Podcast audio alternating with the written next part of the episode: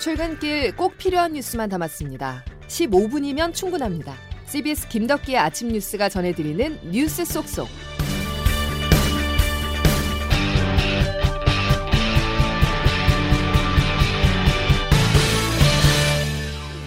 여러분 안녕하십니까? 3월 24일 김덕기 아침 뉴스입니다. 이쯤 되면 충돌하지 않는 부분을 찾기가 더 어렵습니다. 현직과 차기 권력 간의 대립이 집무실 이전 문제에 이어서 인사권으로 옮겨붙었습니다. 새 한국은행 총재 지명 과정에서 청와대는 사전에 협의했다. 윤석열 당선인 측은 하지 않았다고 맞섰는데요. 먼저 신구 권력의 진실 공방을 이정주 기자가 보도합니다. 문재인 대통령이 이번 달 임기가 만료되는 이주열 한국은행 총재의 후임으로 이창용 국제통화기금 아시아태평양 담당 국장을 지명했습니다. 청와대는 한은 총재 공백을 최소화하기 위해 윤석열 당선인의 의견을 들어 내정자를 발표했다고 설명했습니다. 하지만 윤 당선인 측은 곧바로 협의한 바 없다는 반박 입장을 냈습니다. 장재원 당선인 비서실장은 기자들과 만나 이철희 정무수석이 전화를 걸어와 이 국장이 어떠냐고 물은 것이 전부라고 말했습니다. 발표하기 한 10분 전에 네, 전화 와가지고 발표하겠다 그래서 나한테 웃었죠 뭐. 아니 무슨 소리냐. 그럼 일방적으로 발표하시려면 그거는 뭐 마음이니까 마음대로 하시라. 장 실장은 추천 절차를 밟은 것도 아니고 이 같은 소식을 전해 들은 윤 당선인도 웃어 넘겼다며 부정적인 분위기를 전했는데 청와대가 감사위원 임명 강행을 위해 명분을 쌓으려는 것 같다고 비판하기도 했습니다. CBS 뉴스 이종주입니다. 진실 공방에 앞서서 가장 첨예하게 대립하는 집무실 이전 문제는 이견이 좁혀질 낌새가 보이지 않고 있죠. 또 감사위원 인선과 전 대통령 사면 등 앞으로 충돌 지점이 곳곳에 많아 사상 초유의 신구 권력 대치 상황은 장기화할 수 있다는 우려가 나옵니다. 어디부터 꼬였고 출구는 없는 것인지 조태임 기자가 분석했습니다. 양측 갈등의 본질은 표면적으로 드러난 한은 총재 이사나 집무실 문제가 아니라 감사원, 감사위원 인사와 관련돼 있습니다. 윤 당선인 측 장재원 비서실장이 청와대의 하는 인사 발표는 감사원 감사위원을 임명하기 위한 명분 쌓기라고 주장하면서 양측이 인사권을 놓고 갈등을 빚어왔다는 사실이 공개됐습니다. 감사위원은 감사원장 포함해 모두 7명으로 현재 두 자리가 공석입니다. 두 명 모두 당선인 뜻대로 해야 한다는 게 윤 당선인 측 생각이지만 청와대에서는 수용하기 어렵다는 입장입니다. 청와대는 두 명의 감사위원 중 한 명씩 추천하는 절충안을 제시했지만 당선인 측은 거부한 상황. 장재원 비서실장입니다. 감사원에 지금 어, 임명된 분들을 보면 그 한 명이란 의미가 간단한 의미가 아니에요. 현재 감사위원 3명이 현 정권과 결이 통하는 인사들이기 때문에 한 명씩 추천할 경우 4대 3의 비율로 현 정권의 우호적인 구성이 되기 때문에 문재인 정권에 대한 감사가 제대로 이뤄질 수 없다고 보고 있습니다. 문 대통령과 윤 당선인의 얽힌 실타래를 풀기 위해서는 결국 당사자 간 회동을 통해 문제를 풀어야 하지만 양측 갈등의 골이 깊어지면서 당분간 회동이 성사되기는 어려워 보입니다. CBS 뉴스 조태임입니다. 제20대 대통령 취임식이 여의도 국회 광장에서 열립니다. 윤석열 당선인 측은 국민 통합 차원에서 모든 전현직 대통령이 한자리에 모이는 자리가 돼야 한다는 입장을 밝혔는데요. 오늘 퇴원하는 박근혜 전 대통령의 참석 여부가 가장 큰 관심입니다. 보도에 권혁주 기자입니다. 윤석열 대통령 당선인 취임식 준비위원회는 대통령 취임식을 오는 5월 10일 서울 여의도 국회의사당 앞마당에서 열기로 하고 본격적인 준비에 들어갔습니다. 박주선 취임식 준비위원장입니다. 민의 전당이자 국민의 대표 기관일 뿐만 아니라 대통령 취임식장으로 전통과 관례적으로 인식이 되었다는 점도 1987년 직선제 헌법 개정 이후 7명의 대통령을 거치는 동안 취임식은 모두 국회에서 열렸습니다. 당선인 측은 취임식이 국민 통합 차원에서 전현직 대통령이 한자리에 모이는 자리가 돼야 한다는 입장도 밝혔습니다. 현재 수감 중인 이명박 전 대통령을 제외하고 생존해 있는 대통령은 박근혜 전 대통령이 유일해 참석 여부가 주목됩니다. 작년 12월 특별 사면된 후 서울 삼성병원에서 입원 치료를 받아온 박 전 대통령은 오늘 퇴원해 대구 달성군 사저로 내려갑니다. 박 전 대통령 측 유영아 변호사는 박 전 대통령이 간단히 인사 말씀을 할 것이라고 밝혔습니다. 박 전 대통령은 퇴원 후 동작구 현충원을 찾아 부모인 고 박정희 전 대통령 내외 묘역을 참배하고 대구 달성군 사저로 출발합니다. CBS 뉴스 권혁주입니다. 차기 한국은행 총재 후보로 지명된 이창용 국제통화기금 아시아태평양 담당 국장이 누구인지 궁금합니다. 전문성에서는 누구도 이 일을 제기하기 어려울 것이란 평가가 나오고 있는데요.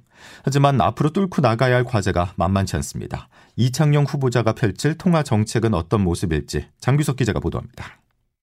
이창용 국제통화기금 아시아태평양 담당 국장은 IMF에서 한국인으로는 가장 고위직에 오른 인물입니다. 서울대 경제학과를 졸업한 뒤 미국 하버드대에서 경제학 박사 학위를 받았고 서울대 경제학부 교수로 재직했습니다. 2007년 이명박 전 대통령 인수위 경제분과 인수위원, 이듬해에는 금융위원회 부위원장을 맡는 등 학계는 물론 정책 실무에도 밝아 국내는 물론 해외에서도 이견이 없는 경제금융 전문가입니다. 박수현 청와대 국민소통 수석입니다. 이론과 정책 실무를 겸비하고 있으며 주변으로부터 신망이 두텁다는 평가를 받고 시장에선 한국은행을 이끌 이창용 후보가 어떤 성향인지 특히 기준금리의 향방에 촉각을 곤두세우고 있습니다. 이 후보가 과거 여러 차례 우리 경제의 위험 요소로 가계부채 문제를 지적한 바 있고 최근 국가부채도 가파르게 상승한 국면이라 금리 추가 인상에 더 힘을 실을 수 있다는 관측이 나옵니다. 하지만 몇몇 보고서들은 이 후보자가 거시경제 전문가로 경기 침체나 저성장을 막기 위해 종합적 고려를 할 것이라며 속도 조절론을 제기하고 있습니다. 이 후보는 국회 인사청문회 준비를 위해 오는 30일 오후 귀국할 예정으로 알려져서 앞으로 인사청문회 과정에서 후보자의 통화정책 기조를 엿볼 수 있을 걸로 보입니다. CBS 뉴스 장규석입니다. 1가구 1주택 실수요자의 올해 보유세 부담이 지난해 수준으로 동결됩니다. 공동주택 공시가격이 2년 연속 급등하자 정부가 속도 조절에 나선 건데요. 또 정권이 바뀌면 국토교통부의 공시가 현실화 방침도 대폭 수정될 전망입니다. 자세한 내용 김수영 기자가 취재했습니다. 정부가 올해 공동주택 공시가격을 발표하면서 공시가 현실화 로드맵을 수정하겠다고 밝혔습니다. 공시가는 재산세와 건강보험료 등의 산정 기준인데 국토부는 2030년까지 아파트 등 공동주택 공시가격 현실화율을 90%까지 높인다고 하면서 정권이 바뀌자 돌연 정책 수정을 시사한 겁니다. 국토부 진현환 토지정책관입니다. 조금 조정을 좀 하려고 합니다. 수정을 해서 지금까지 시장에서는 집값 급등에 따른 세부담 완화를 위해 공시가 로드맵을 재검토할 필요가 있다고 여러 차례 지적해왔습니다. 대한건설정책연구원 이은영 책임연구원입니다. 공시가격을 시세의 90% 수준으로 끌어올린다는 점에서 부동산 가격이 상승한다면 세금 급등 문제를 해결할 방법은 없습니다. 정부의 속도 조절 방침에 시장은 환영하면서도 로드맵 졸속 시행으로 시장에 큰 혼란을 준 만큼 이번에는 충분한 의견 수렴이 이루어져야 한다고 지적합니다. 대한부동산학회장인 경인여대 서진영 교수입니다. 정부에서 일방적으로 정하다 보니까 조세 폭탄이 왔기 때문에 전면적인 개편을 통해서 국토부는 내일 대통령직 인수위원회에 이런 내용을 포함한 업무 계획을 보고할 예정입니다. CBS 뉴스 김수영입니다. 다음 소식입니다. 코로나19 국내 누적 확진자가 천만 명을 넘어섰다는 소식 어제 전해드렸는데요. 최근 한 달 보름 만에 무려 900만 명이 확진될 정도로 확산세가 거셉니다. 문제는 스텔스 오미크론까지 유행에 가세하면서 정점의 끝을 알 수 없다는 건데요. 코로나 최일선에서 사투를 벌이고 있는 의료계는 한계에 봉착했다면서 대책 마련을 촉구 있습니다. 임백란 보건의료노조 충남대병원 지부장입니다. 의사도 간호사도 이 위기가 최악의 상황이 되지 않게 노력 그 이상을 하고 있지만 한계를 넘나드는 힘든 상황입니다. 응급실은 수도 없는 부분 폐쇄와 고비들을 그동안 어떻게 넘겨왔는지 다 알기도 어려울 지경입니다. 정부는 의료 현장의 부담을 덜기 위해서 결단을 내렸습니다. 그동안 고위험군으로 분류돼 하루 2회씩 의료진의 전화로 관리를 받아온 60세 이상 고령자들도 내일부터는 일반 관리군으로 배정됩니다. 바뀌는 부분을 장성주 기자가 설명해 드립니다. 그동안 60세 이상 고령층과 면역 저하자는 코로나19 양성 판정을 받으면 재택치료 집중관리군으로 배정돼 하루 두 차례 전화로 건강 모니터링을 받았습니다. 하지만 정부는 내일부터 전화 모니터링이 없는 일반 관리군으로 전환한다고 밝혔습니다. 따라서 60세 이상과 면역 저하자도 신속 항원 검사를 받은 병원에서 약 처방을 받게 됩니다. 박향 방역 총괄반장입니다. 병의원에서 진료 또는 처방 또 증상 모니터링까지 좀 받고 싶어하는 경향도 있어서 이런 분들이 빠르게 진료 체계에 적응될 수 있도록 하기 위한 거죠. 다만 60세 이상과 면역 저하자도 본인이 원하면 보건소 신청을 통해 기존처럼 집중 관리를 받을 수 있습니다. 현재 재택치료 환자는 182만 명, 이 가운데 집중관리군은 27만 명입니다.